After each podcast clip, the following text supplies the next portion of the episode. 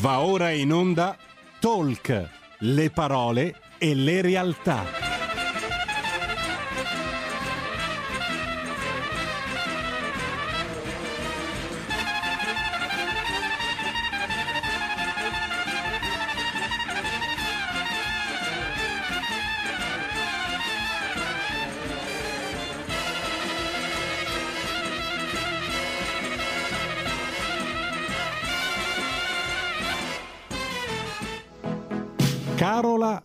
Rossi conduce Gentili per scelta, liberi di star bene.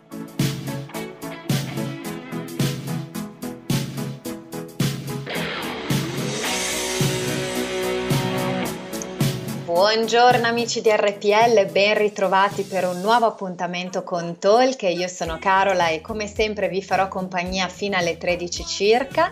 Oggi parleremo di un argomento molto interessante, parleremo del settore del turismo, ma in particolare, grazie all'ospite che a breve ci raggiungerà qui in collegamento, parleremo della professione della guida turistica in particolare. Questo perché da un lato daremo due chiavi di lettura, grazie proprio alla professionalità e all'esperienza dell'ospite che è oggi qui con noi. Da una parte vedremo che cosa significa in realtà svolgere questa professione che come vedremo vedrete altamente specializzata e che richiede una formazione molto specifica. Dall'altra poi, soprattutto nella seconda parte, faremo una sorta di viaggio eh, virtuale alla scoperta un po' di quelle che sono anche le bellezze, oserei dire proprio i tesori, spesso anche nascosti, in particolare della nostra regione, della Lombardia e a breve scopriremo perché anche il perché eh, di questa scelta.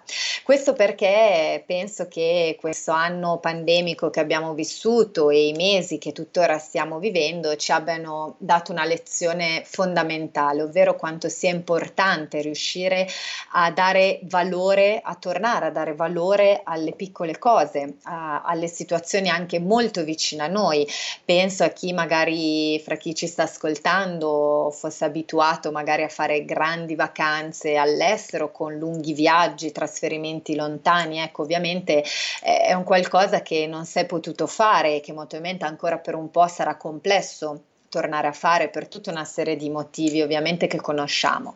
E questo ci deve far riflettere su come sia importante anche magari tornare a riscoprire quello che è il territorio che ci circonda, anche per eh, un doveroso senso di cultura, a mio avviso, perché spesso davvero abbiamo delle, delle, bellezze sotto casa, veramente sotto al naso, e non le conosciamo e siamo più concentrati a invece cercare la situazione esotica e lontano da casa. Invece l'appuntamento di oggi vuole essere un po' anche una sorta di puntata zero per lanciare quelle che poi mi auguro potranno diventare dei piccoli appuntamenti momenti all'interno dei quali di volta in volta andare a scoprire nuovi posti e nuove realtà. Io vi ricordo che come sempre potete intervenire in diretta se volete fare due chiacchiere eh, sul tema con me e con la mia ospite potete farlo chiamandolo 02 6620 3529 oppure potete come sempre anche mandare un'email a rpl.carola gmail.com. A questo punto il collega da dalla regia mi dice che il collegamento è stato fatto, quindi darei subito il benvenuto alla mia ospite e salutiamo Sara Nuzzi. Buongiorno, benvenuta Sara. Buongiorno, grazie Carola. Eh, buon, e saluto eh. anche tutti quelli che sono in ascolto e che vorranno condividere questo momento con noi.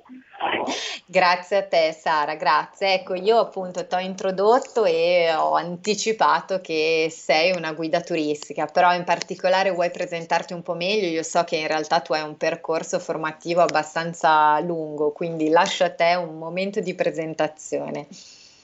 Sì, uh, mh, oltre alla definizione di guida turistica, che è l'elemento che mi caratterizza diciamo, dal punto di vista eh, lavorativo perché mi permette poi di approcciarmi ai clienti o alle società per cui posso lavorare attraverso appunto questa caratterizzazione. Eh, in realtà ehm, è un'esperienza che è più complessa perché io nasco mm, come operatore didattico museale. Qualcuno non fa distinzione tra le due figure, altri invece sentono una certa differenza. E in effetti i campi sono diversi e eh, c'è mm, in questo momento proprio un confronto su eh, come poter far progredire queste figure e se tenerle distinte oppure cercare di fonderle una nell'altra. Quindi in un certo senso sono due campi che non sappiamo bene se si avvicinano o se si tengono distanti l'uno dall'altro. Vero è che per diventare una figura completa eh, il passo necessario eh, è quello di eh, avere un patentino che permetta di ehm, lavorare come professionisti. E, e quindi è necessario mh, mm, sottoporsi a degli esami per arrivare ad avere queste licenze fondamentalmente mm. che permettono poi di lavorare. Mm. Ecco, esatto, questo è un tema interessante perché come dicevo anche in apertura, appunto, il tuo lavoro, come quello di, di, tanti altri tuoi colleghi, appunto, è un lavoro altamente specializzato che richiede anche un percorso formativo molto specifico. A te in particolare, eh, cos'è che ha fatto scegliere eh, di intraprendere questa professione? Così poi magari ci spieghi anche qual è, qual è il percorso a questo punto da, da seguire a livello di formazione, perché magari ci può essere essere anche qualcuno all'ascolto interessato, incuriosito a seguire le tue orme. Allora, come ti accennavo, in realtà il mio percorso è stato un percorso che è partito dal museo per uscire alla città e al territorio, perché io ho un percorso di studi alle spalle legato all'università, ho infatti conseguito una laurea in lettere classiche in indirizzo archeologico e sono specializzata in archeologia classica. Però eh, verso la fine del mio percorso di studi ho ehm, cominciato a lavorare all'interno del Museo archeologico di Milano per la cooperativa che gestisce i servizi interni di visite guidate, laboratori, accoglienza. E eh, in questa occasione, col passare del tempo, cambiare, insomma, ho maturato anche l'idea di potermi aprire eh, la possibilità di diventare più indipendente, di diventare un imprenditore, diciamo così, eh, di me stessa. E eh, ho fatto il passo successivo che è stato quello poi di entrare eh, in contatto con gli enti che regolano appunto gli esami per ehm, poter avere le licenze sia come all'inizio come guida turistica, più tardi poi anche come accompagnatore turistico. E quindi ho eh, così concluso il mio percorso, eh, però è una conclusione diciamo dal punto di vista burocratico, ma è un mm. percorso che non finisce mai. perché eh, immagino, esatto, perché non, non si smette mai di imparare e di scoprire, immagino. sì, sì, assolutamente.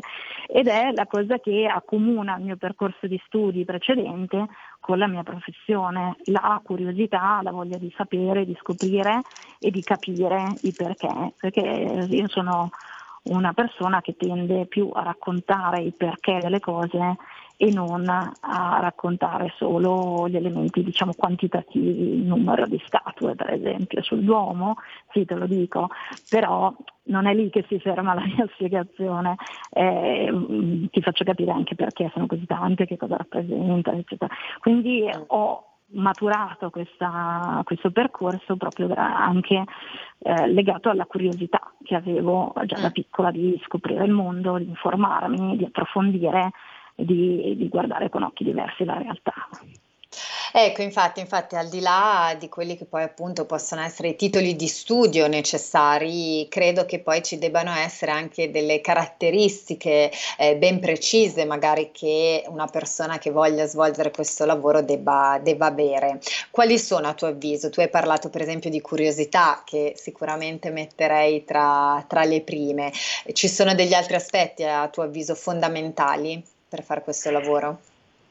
Sì, sì, assolutamente, perché essere mh, mm, a conoscenza di tante cose non è l'unico ingrediente di questo lavoro, perché noi trasmettiamo la conoscenza e, e quindi dobbiamo essere anche in grado di rapprocciarci con eh, il pubblico che ci viene ad ascoltare, che può essere il più vario, eh, possono essere bimbi delle scuole, possono essere ragazzi, possono essere adulti, possono essere stranieri, perché in quanto attività eh, fatta sul territorio, puoi immaginare i classici tour che si fanno con gli ospiti stranieri che toccano le principali mete più note della città e nel giro di poche ore bisogna cercare di farli sentire un po' a casa, fargli capire mm. la storia magari millenaria di una città illustrandone i monumenti e quindi bisogna anche essere molto flessibili, eh, molto capaci di um, improvvisare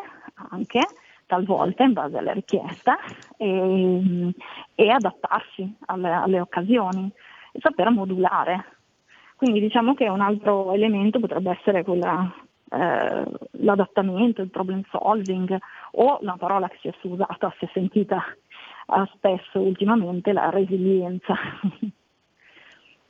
Ecco, che parola che soprattutto in questi ultimi mesi stiamo sentendo più spesso che mai. Ecco, appunto, pensando proprio al, al tuo lavoro, mh, parliamo un po' di quella che è la situazione eh, legata ovviamente a, al settore del turismo e quindi a, all'anno pandemico in corso. Che tipo di effetti eh, ha avuto la pandemia sul vostro lavoro? Ecco, eh, tu sai bene che noi in Lombardia abbiamo avuto uno dei primissimi eh, avvisagli l'anno scorso focolai, della, delle zone rosse, i focolai, quindi dal 23 di febbraio dell'anno scorso, 2020, tutte le nostre attività sono state bloccate. Perché ovviamente l'idea di assembramento che il gruppo porta ha fatto sì che noi fossimo i primi ad azzerare totalmente la nostra attività. Con poi la stagione che doveva essere una stagione più riservata all'inizio, che la primavera, marzo e aprile sono i mesi canonici delle scuole, con le scuole che sono entrate in DAD e che hanno avuto vietate totalmente le uscite. E poi la stagione avrebbe dovuto proseguire con la presenza degli stranieri perché un po' così, diciamo così, l'andamento è stata annullata dal fatto che sono stati bloccati tutti gli aeroporti con le varie misure di sicurezza. Il, um, per cui, mh, a parte la generale incertezza che abbiamo vissuto tutti nei primi mesi, anche il passaggio nella seconda fase non è stato molto semplice perché eh, altri, um, altre professioni probabilmente sono state regolamentate prima che eh, si, si, capisse eh, che cosa potessimo fare anche noi e mm. quindi abbiamo dovuto attendere eh, la seconda fase inoltrata, quindi verso la fine di maggio, per avere eh, delle indicazioni chiare mh, mm, dalla Regione Lombardia per poter svolgere la nostra professione e, e poi pian piano abbiamo avuto queste regole. Il problema è stato che molti di noi non hanno avuto la possibilità di avere dei clienti a cui offrire i propri servizi, visto che eh, molti comparti ai quali di solito eh, i nostri servizi vengono offerti erano totalmente spariti, saltati e quindi eh, pur eh, avendo la possibilità di effettuare queste visite guidate, non avevamo i clienti eh, per farlo. Mm. E anche la riapertura dei musei è stata eh, sia nella prima fase sia anche ora un po' difficile e, e quindi non ha favorito la possibilità di, ehm, di lavorare neanche all'interno dei musei e ci siamo più uh, orientati verso dei percorsi esterni, verso dei percorsi che avessero a che vedere con il, il mondo della natura, unendo cultura natura, però comunque mm, solo poche guide che avevano un, diciamo, un bacino di um, utenza locale hanno potuto organizzare, soprattutto nei weekend, delle visite guidate con piccoli gruppi. Molte mm. guide, la maggior parte delle guide, non hanno assolutamente potuto lavorare eh, per tutto il tempo sia eh, dell'estate, sia mm. poi ovviamente andando incontro alla seconda, fa, alla seconda ondata eh, di contagio, ovviamente eh, non hanno più potuto lavorare. Per cui certo. siamo in una situazione abbastanza difficile eh, mm, perché eh sì, è, ancora un po' in stallo. Mm. Si può parlare di un 90% o 95% di lavoro perso. Mm, certo, considerando anche che la maggior parte, magari penso a una città come Milano, eh, dove la maggior parte dei vostri possibili clienti eh, fossero legati, immagino, al turismo straniero, venendo a mancare quello, sicuramente si è persa una grande fetta, eh, ovviamente appunto di, di, potenziali clienti, corretto? Sì, sì, sia dal punto di vista strettamente turistico, uh-huh. sia dal punto di vista di tutto ciò che ruota intorno agli eventi, perché Milano, certo. essendo una città che richiama anche per altri motivi, non solo turistici, ma economici, di strategia, finanziari, eccetera, eh, so, o anche un grande con- un congresso medico, eh, essendoci grandi ospedali piuttosto che le università. Questo genera una richiesta di servizi collaterali che sono sempre stati eh, molto presenti nella, nel nostro panorama. E tutto questo si è smorzato ovviamente per i motivi di sicurezza, eh, lasciandoci però privi di, di qualsiasi possibilità di, eh, di avere una, una richiesta. Mm-mm. E adesso come sta andando? Nel senso, state riuscendo a organizzare appunto dei piccoli gruppi, magari con percorsi all'aperto, adesso sperando che appunto complice le belle giornate si possa un po' eh, tornare magari a fare qualcosa all'aperto. Mm, come sta andando? Ecco. Sicuramente il fatto che eh, la, il bel tempo ci stia abbastanza favorendo ha spinto molte colleghe a programmare delle visite guidate passeggiate, non tanto in interno ma soprattutto in esterno e quindi qualcuno si sta organizzando sempre con una clientela locale, magari eh, lavorando sui propri profili social in modo da creare dei piccoli gruppi. Però è chiaro che non si può pensare che questa attività che si svolge soprattutto nel fine settimana possa compensare certo. un monte ore di lavoro che invece era praticamente 24 ore, quasi 24 ore al giorno eh 7 sì. giorni su 7, perché una guida certo. in, mm, nel periodo nor- normale, diciamo pre-Covid, facciamo sempre certo, di tornare esatto, indietro, eh, prende degli ingaggi eh, finché ha forza di camminare, di salire sulle terrazze del Duomo e di parlare. E di parlare. Quindi può lavorare anche la sera perché gli eventi, soprattutto serali, di questi corporate, di queste eh, riunioni, congressi, possono essere svolti con aperture speciali magari nei musei, quindi può essere in servizio anche la sera e eh, ovviamente nei weekend lavora.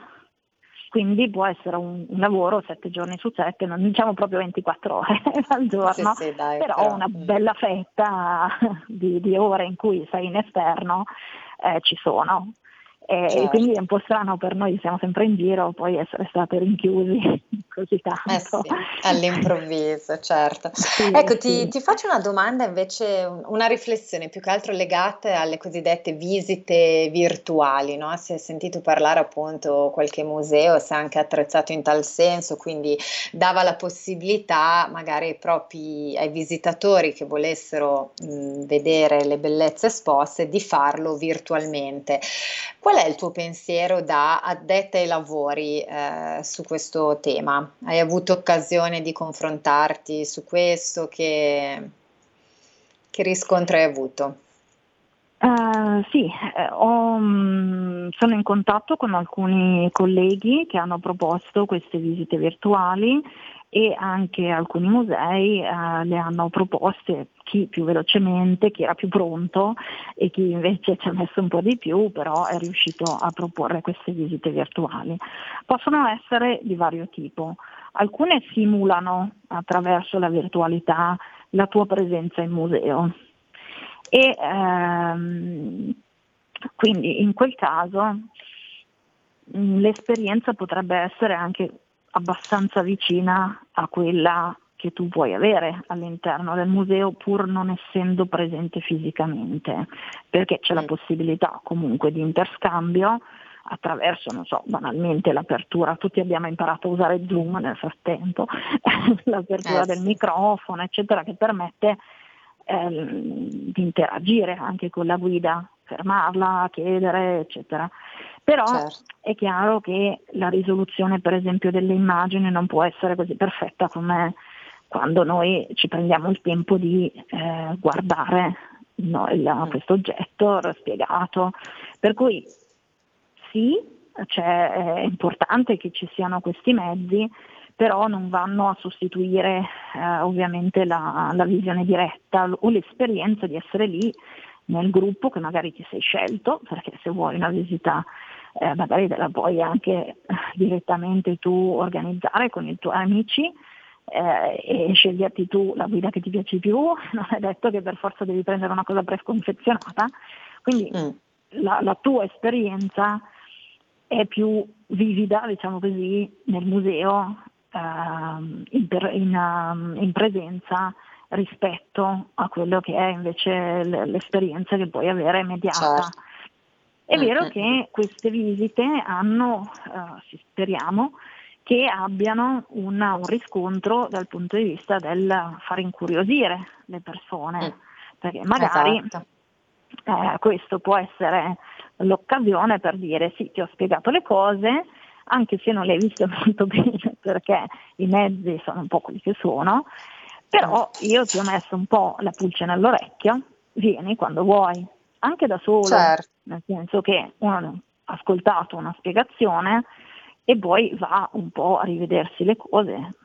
Sì, sì. Si chiama e una poi... guida, le guide ringraziano e poi sapranno aggiungere tante altre cose che non ti hanno detto magari eh, durante il virtual tour, perché una visita certo. non è certo. mai una copia di se stessa. Ovviamente no, le certo. cose più importanti si raccontano sempre, però una volta magari racconti una cosa, una volta aggiungi un aneddoto, una volta una domanda ti porta a raccontare un, un excursus, a fare un excursus su un altro argomento ancora. Quindi una certo. visita non è sempre uguale, è sempre diversa. Assolutamente. Sara, adesso abbiamo gli ultimi due minuti prima della pubblicità e poi inizierà la seconda parte. Volevo farti una domanda proprio eh, a livello di curiosità. Tipologia di clienti, eh, alla, in base alla tua esperienza, hai notato delle caratteristiche particolari a seconda dei diversi clienti che avevi? Se ci sono caratteristiche diverse? Proprio una curiosità. Sicuramente c'è da fare un grosso distinguo tra i clienti stranieri e i clienti italiani e nel mondo dei clienti stranieri gli stranieri europei che sono più vicini diciamo così alla nostra modo di pensare e chi invece viene da molto lontano o da culture molto diverse dalla nostra. Per cui ci sono livelli di profondità a cui tu puoi scendere spiegando che sono molto diversi noi diamo per scontato che gli italiani abbiano una formazione sulla storia, eh, sull'arte, che è un po' la base, diciamo, anche se non completa il tipo di informazioni che vengono ehm, fornite durante un tour, perché un tour può raccontare per esempio anche degli elementi di ehm, produzione oppure di natura, però ehm, diciamo che la base è sempre abbastanza legata alla storia e all'arte eh, però abbiamo per scontato tutta una serie di informazioni, mentre quando parliamo con degli stranieri a volte dobbiamo semplificare molto perché loro non hanno le basi per comprendere gli elementi che noi eh, vogliamo loro raccontare, quindi eh, c'è un, una differenza molto forte da questo punto di vista. Quindi bisogna sapersi, come dicevi tu prima, effettivamente adattare anche in base a chi ti trovi di fronte, perché immagino sì, che anche dosare, differenza, la differenza culturale, adattare. religiosa, penso, anche possano anche essere magari... Assolutamente, sì, dei, sì, dei, filtri che magari fanno comprendere o fanno vedere eh, l'arte o insomma la, il tesoro che stai mostrando in, in, maniera differente. Questo penso anche magari anche i bambini sicuramente ha, hanno una chiave di lettura diversa rispetto a un adulto, no? Cioè da questo punto di vista penso che quando vai con le scuole ti si aprirà un mondo a parte. Sì, perché ehm, loro hanno una impostazione diversa dalla nostra e, certo. e quindi è, più, quasi più difficile spiegare ai bimbi che non agli adulti. Esatto. Sara, ci fermiamo per un minuto di pubblicità sì. e ci risentiamo tra pochissimo. Perfetto.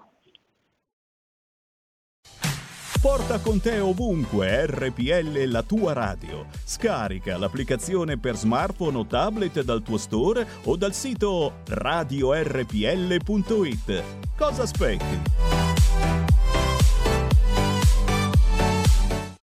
Dal 1849 Brescia è la leonessa d'Italia perché Brescia, i bresciani e le aziende bresciane non mollano mai. La Sargom di Rodengo Saiano Brescianissima è sempre più forte per vendere, lavorare e trasformare articoli gomma plastica tecnico-industriali. Alla Sargom potete inoltre trovare tubi gomma e plastica per aspirazione mandata aria, acqua, acidi, solventi e abrasivi, le cui caratteristiche e schede tecniche sono nel sito www.sargom.it. Grazie Brescia, da Sargom Rodengo Saiano, Brescia. Stai ascoltando RPL. La tua voce libera, senza filtri né censura. La tua radio. Eccoci, ben ritrovati amici di RPL, siamo sempre in compagnia di Sara Nuzzi, guida turistica e oggi appunto stiamo parlando proprio di questa meravigliosa professione. Oggi adesso Sara entriamo proprio anche un po' nel vivo del tuo lavoro perché nella prima parte appunto abbiamo visto quali siano diciamo le caratteristiche principali, le problematiche che eh, avete vissuto e che state attualmente vivendo a causa anche ovviamente della, dei blocchi causati dalla pandemia ma adesso vogliamo un po' invece entrare in quella che a mio avviso può essere la parte che ci farà un po' viaggiare anche con la mente, no? Perché come vi dicevamo anche in apertura, l'idea è quella poi di creare magari una serie di appuntamenti, di, di pillole dedicate alla scoperta del nostro territorio. In particolare noi ci concentreremo sulla Lombardia, ma il perché di questa scelta eh, nasce da una caratteristica tua, Sara. Ecco, vuoi dirci come mai appunto ci concentreremo su questa, su questa regione? Che origini hai tu? Sì, eh, io sono, ti ho parlato sempre di Milano-Milano, però in realtà eh, abito a Milano da quando ho cominciato a studiare. Sono invece cresciuta in Valtellina. Quindi eh, io ho avuto anche un'esperienza lavorativa eh, che riguardava um, comunque il mio ambito in, um, in Valtellina e quindi eh, ho un po' queste due anime, quella un pochino più selvatica dei monti e quella un po' più cittadina di Milano. E, mm, certo. Mi piacerebbe poter portare avanti entrambe le, le anime che coltivo. Eh sì. Tra l'altro con delle differenze effettivamente eh, notevoli ed evidenti, no? Cioè, qua- quali sono a tuo avviso, appunto, tu che hai la fortuna di, eh, come hai detto tu giustamente, avere queste due anime, quindi svolgere il tuo lavoro sia in un contesto urbano che invece un po' più eh, naturale. Quali sono le, le caratteristiche principali e gli aspetti a tuo avviso più belli di una realtà e di un'altra e dell'altra? Sicuramente in entrambi c'è molto da scoprire perché ehm, quando abbiamo in mente Milano pensiamo sempre alla città, al caos eh, e, e, spesso eh, non mh, mm, abbiamo il focus su invece luoghi molto tranquilli che si possono riscoprire, giardini eh, o eh, delle, delle, passeggiate straordinarie che eh, non conosciamo. Quindi anche Milano ha sì la sua dimensione mh, di vita, di, di diciamo affollamento, oddio, però ragioniamo sì. In, in, maniera certo. ottimistica o pre-Covid o in maniera ottimistica sperando di tornare a, a vivere esat- come facevamo prima, con, uh, quando sarà il momento. Eh, certo. Però ovviamente è una vita frizzante, ci sono tante opportunità, tante opportunità, opportunità eh, anche per eh, coniugare le varie esperienze che non siano solo passeggiate o racconti, ma anche con eventi e quindi è la, la, possibilità di fare rete, di creare un, un, evento molto completo. Per quanto riguarda invece il mondo della Valtellina, tutti abbiamo in mente lo sci e quindi mm. assolutamente il mondo della natura.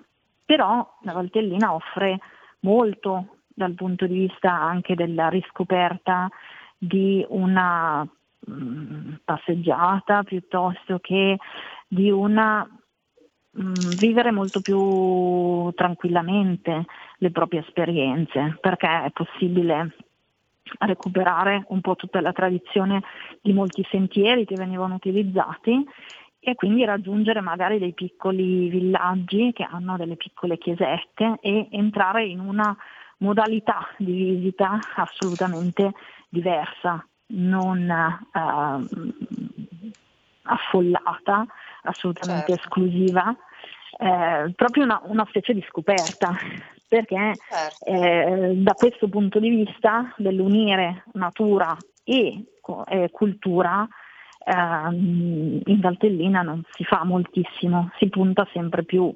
sulla natura e molto meno sulla cultura. All'aspetto culturale. Sara, abbiamo un ascoltatore in linea, prendiamo la telefonata. Sì. Pronto, buongiorno. Buongiorno, sono Walter dal Friuli, ciao. Sì, buongiorno Walter. Ciao, ciao, ciao, ciao.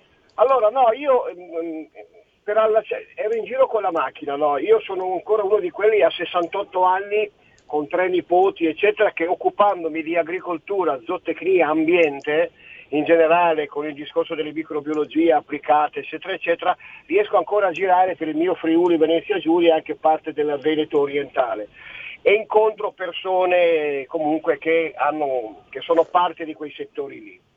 Ok, quindi ti dico questo perché continuamente giro, quindi non sono uno che lavora con lo smart working, non sono certo. uno che lavora, devo sempre comunque ancora lavorare con le relazioni, ok? perché non riesco a farne a meno, forse anche perché per l'età che ho. Allora questa mattina ho sentito, cambio leggermente argomento, non lo so, forse sì, forse no. Eh, questa mattina ho sentito eh, Draghi che ha fatto il suo discorsone mentre facevo le mie cose in ufficio e volevo suggerire a noi, a noi Lega, intanto ho visto, ehm, ho visto che di fianco a Draghi c'era, c'era oh sì, adesso mi sfugge il nome, comunque il nostro eh, che adesso c'era sia, ho visto Caravaggio, ho visto anche le, l'altro, adesso mi sfugge il nome, comunque col loro bel simbolo della Lega. Questo mi fa molto piacere perché volevo, siccome si parla, avete parlato adesso di identità, di cultura, di, insomma, sì. di, io direi che anche il discorso dell'identità è un discorso che dobbiamo comunque tenere sempre molto presente perché le persone che guardano e ci guardano vogliono comunque vedere un'identità e vogliono riconoscerla. Quindi il discorso di identità eh, attraverso la cultura e attraverso anche la, la, nostra forma, la nostra educazione eh, da, da, da, padari, da gente del nord è importante. Volevo suggerire una trasmissione, un qualcosa di nuovo anche a te, proprio alle, alle, nostre, alle nostre ragazze che conducono le trasmissioni e che hanno dato una bella svolta um, a Radio Padania, in cui qualcuno se non sarà d'accordo, qualcuno invece come me è d'accordissimo, perché la radio è un veicolo importantissimo per far passare anche la cultura. Io certo. direi che siccome, come accennava stamattina Draghi, ma come sento anche dire da qualcuno che è anche al di fuori della politica, è cambiato tutto. Adesso qua, con, con il discorso della pandemia, quando riapriremo, eccetera, eccetera, eccetera, tutto sarà diverso. E questo è un dato di fatto. Proviamo a fare una trasmissione di aiuto per tutti coloro, vediamo come impostarla, vediamo come sostenerla, per tutti coloro che a causa della pandemia, e sono tantissimi anche qui da me in Friuli, hanno perso l'attività o la stanno perdendo, o qualcuno che addirittura l'ha persa all'estero e che vorrebbe al limite ritornare in Italia Rientra. perché comunque l'Italia è la sua patria.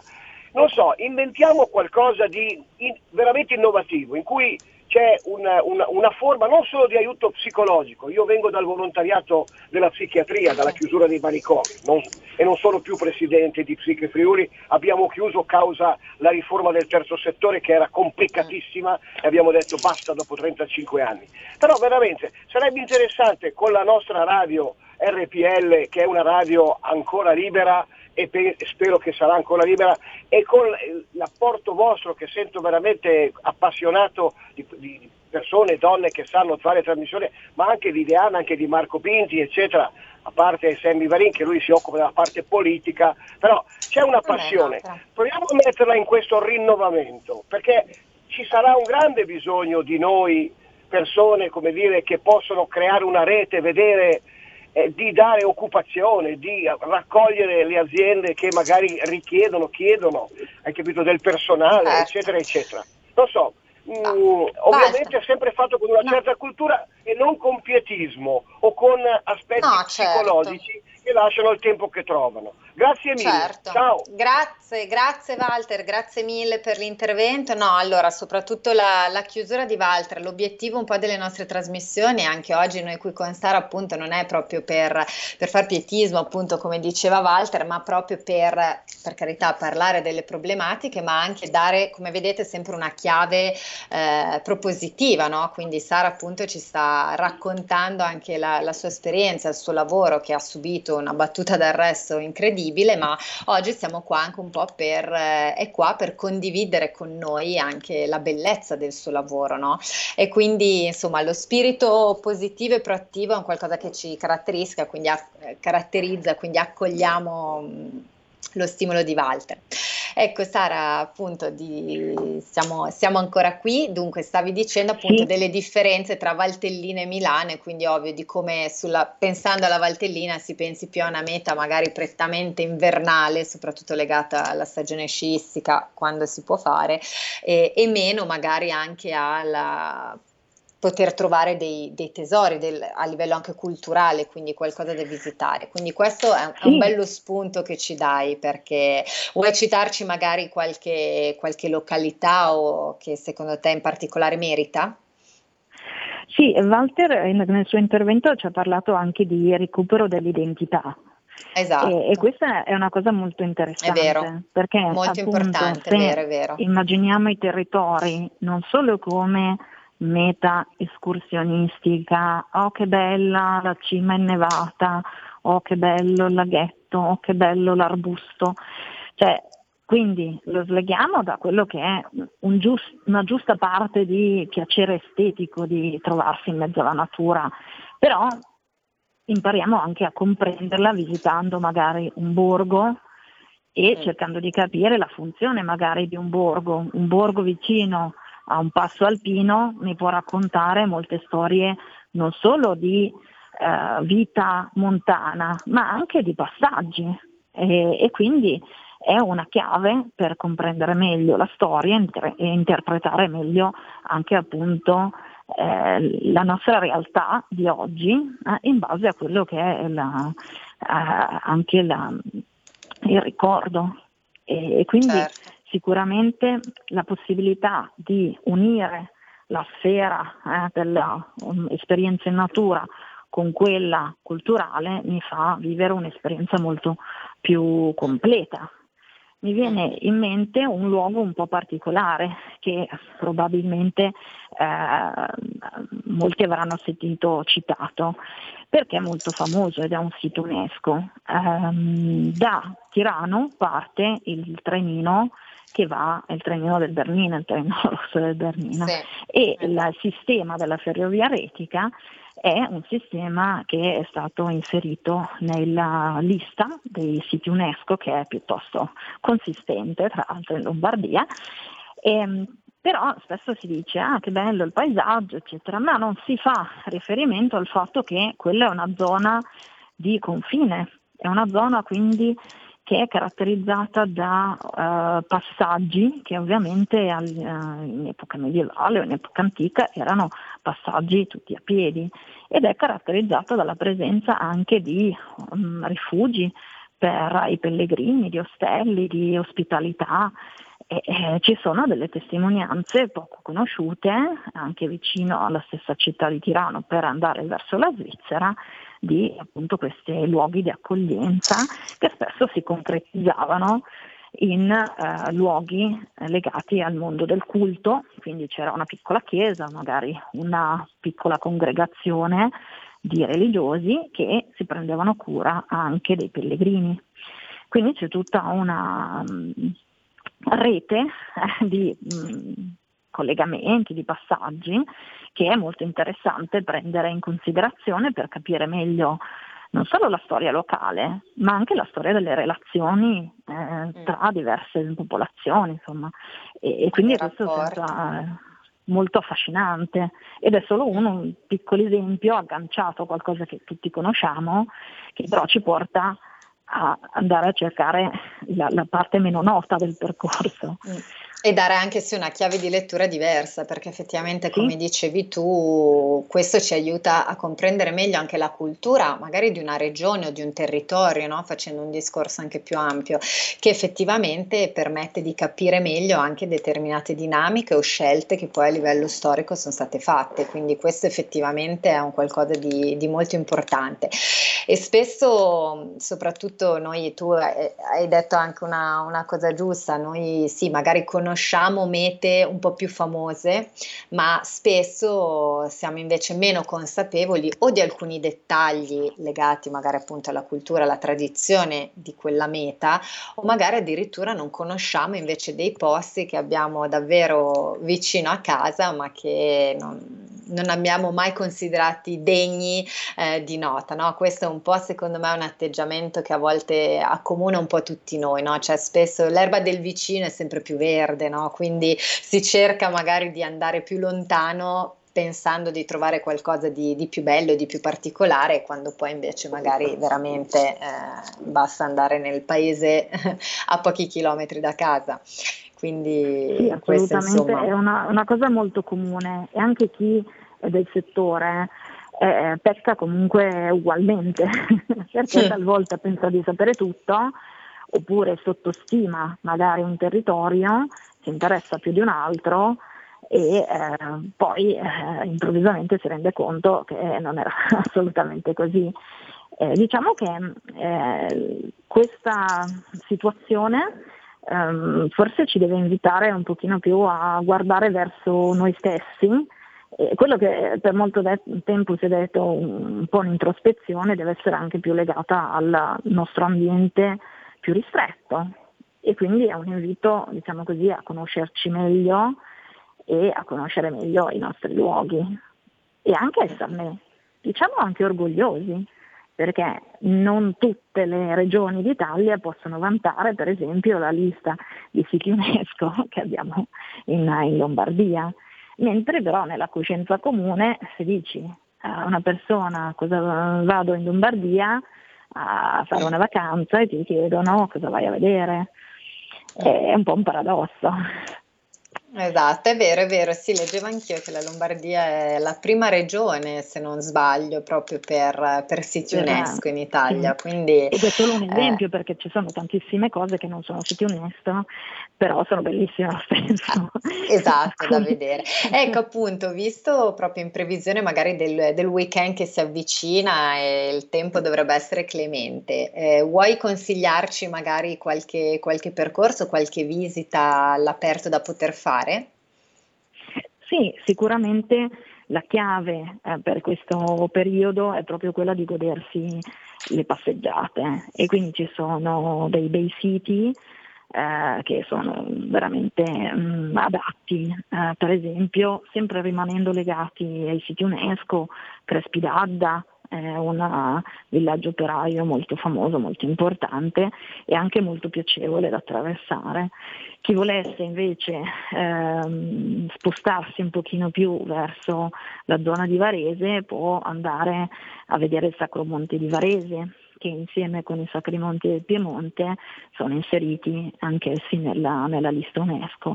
E il Sacro Monte è inserito poi nel parco. Ehm, circostante, quindi volendo c'è, c'è modo anche di, di, variare la propria visita.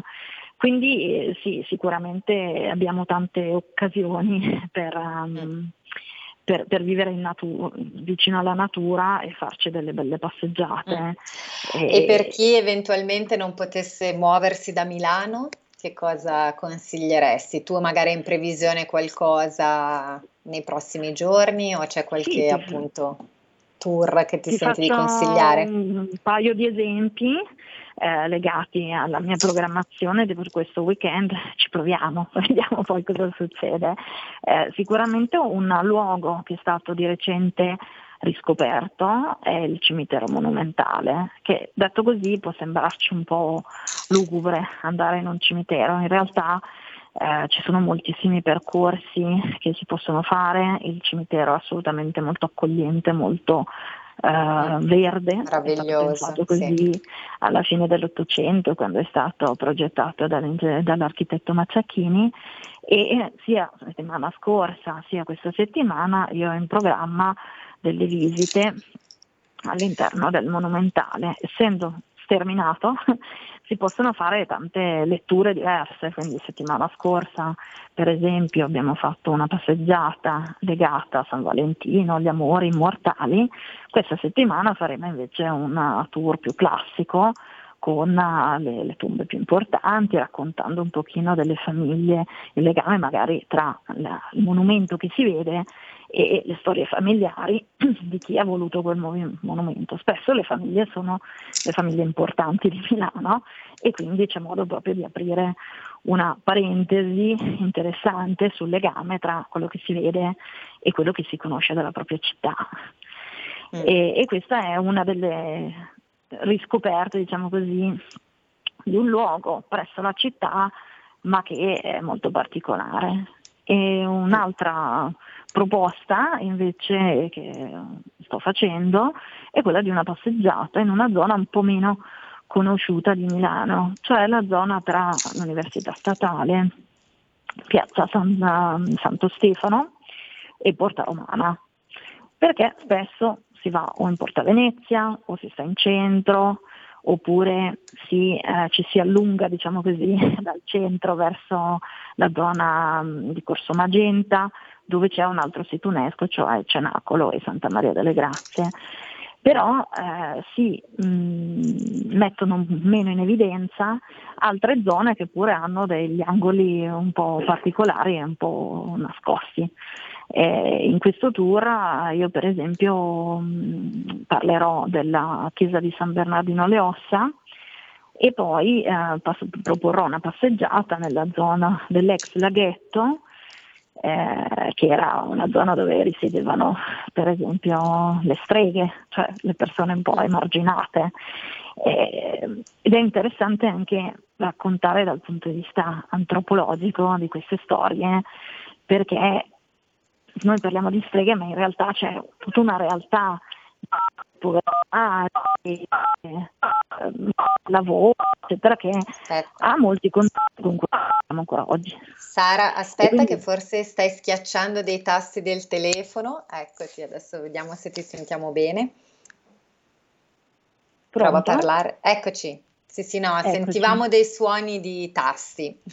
No, stavi ah, dicendo delle streghe, come in realtà appunto ci siano dietro poi delle storie molto più ampie e complesse. E quindi prendendo un po' di spunto da queste storie che sono testimoniate nei vari documenti quattrocenteschi, tardo 400 e 500, svolgo una passeggiata che ci porta verso la zona di, di Porta Romana, zona molto bella ma poco, poco conosciuta dal punto di vista delle, delle visite e quindi è un modo anche per rivitalizzare una parte di Milano eh, meno, meno nota. Certo, certo. Ecco, per chi volesse magari contattarti o organizzare un gruppo con te, come, come può farlo? Vuoi lasciarci qualche tuo riferimento per chi ci sta ascoltando? Beh, credo che la cosa più semplice eh, sia inviare una, una mail. Um, il mio indirizzo è esattamente il mio nome e cognome, quindi nuzzi.sara-gmail.com Perfetto, quindi nuzzi.sara-gmail.com Poi per chi ha voglia di vedere i miei profili social mi trova sia su LinkedIn, sia su Instagram, sia su Facebook. E quindi si può farsi un'idea di eh, un po' quali sono i percorsi, piuttosto che delle suggestioni, diciamo così, delle chiavi di lettura eh, o, o, chiedere di avere un po' di materiale relativo alle proposte che io faccio in Milano, fuori Milano e eh, tutto il, il, calendario diciamo così in aggiornamento, quindi sicuramente c'è modo di eh, soddisfare tutte le esigenze. Esatto, esatto, perfetto, no? anche perché come dicevamo Sara poi vedremo di studiarci appunto delle, delle pillole da condividere per, per, insomma invogliare un po' le persone che sì, ci stanno ascoltando, ma tutti noi a, a, scoprire dei percorsi alternativi, dai, che poi tanto alternativi non sono, nel senso che appunto magari sono veramente alla portata, però che magari non abbiamo mai preso in considerazione così seriamente. Quindi questa è un po' la missione che, che con Sara vogliamo darci, no? Quindi riscopriamo e conosciamo un po' meglio il nostro territorio, dove viviamo, perché effettivamente anche capire meglio la nostra cultura, chi siamo, eh, aiuta a comprendere meglio e a godere vedere ancora di più poi delle, delle bellezze che ci circondano, quindi è molto importante. Sì, sicuramente Sa- una maggiore consapevolezza dei luoghi e delle vicende ci aiuta a, a sentirci anche eh, parte di questo mondo e sentirsi anche orgogliosi di quello che ci circonda e quindi di voler anche intervenire per eventualmente difenderlo, valorizzarlo, comunicarlo e farlo conoscere anche a chi non lo conosce ancora. Mm. È vero, bellissimo. Con questo bellissimo messaggio, Sara, purtroppo ti devo salutare perché abbiamo finito il nostro tempo insieme. Io ringrazio tantissimo Sara Nuzzi per essere stata qui con noi. Grazie di cuore. Grazie a te per avermi inserito in questa trasmissione, mi è stato molto bello poter portare la mia testimonianza e speriamo di poter proseguire con qualche spunto eh, per ci tutti ris- gli ascoltatori. Assolutamente, ci risentiremo. Io sì, ringrazio anche tutti voi che siete stati qua oggi con noi, vi do ovviamente appuntamento a domani invece con Envisioning e vi auguro una buonissima giornata. A presto! Avete ascoltato Gentili per scelta, liberi di star bene.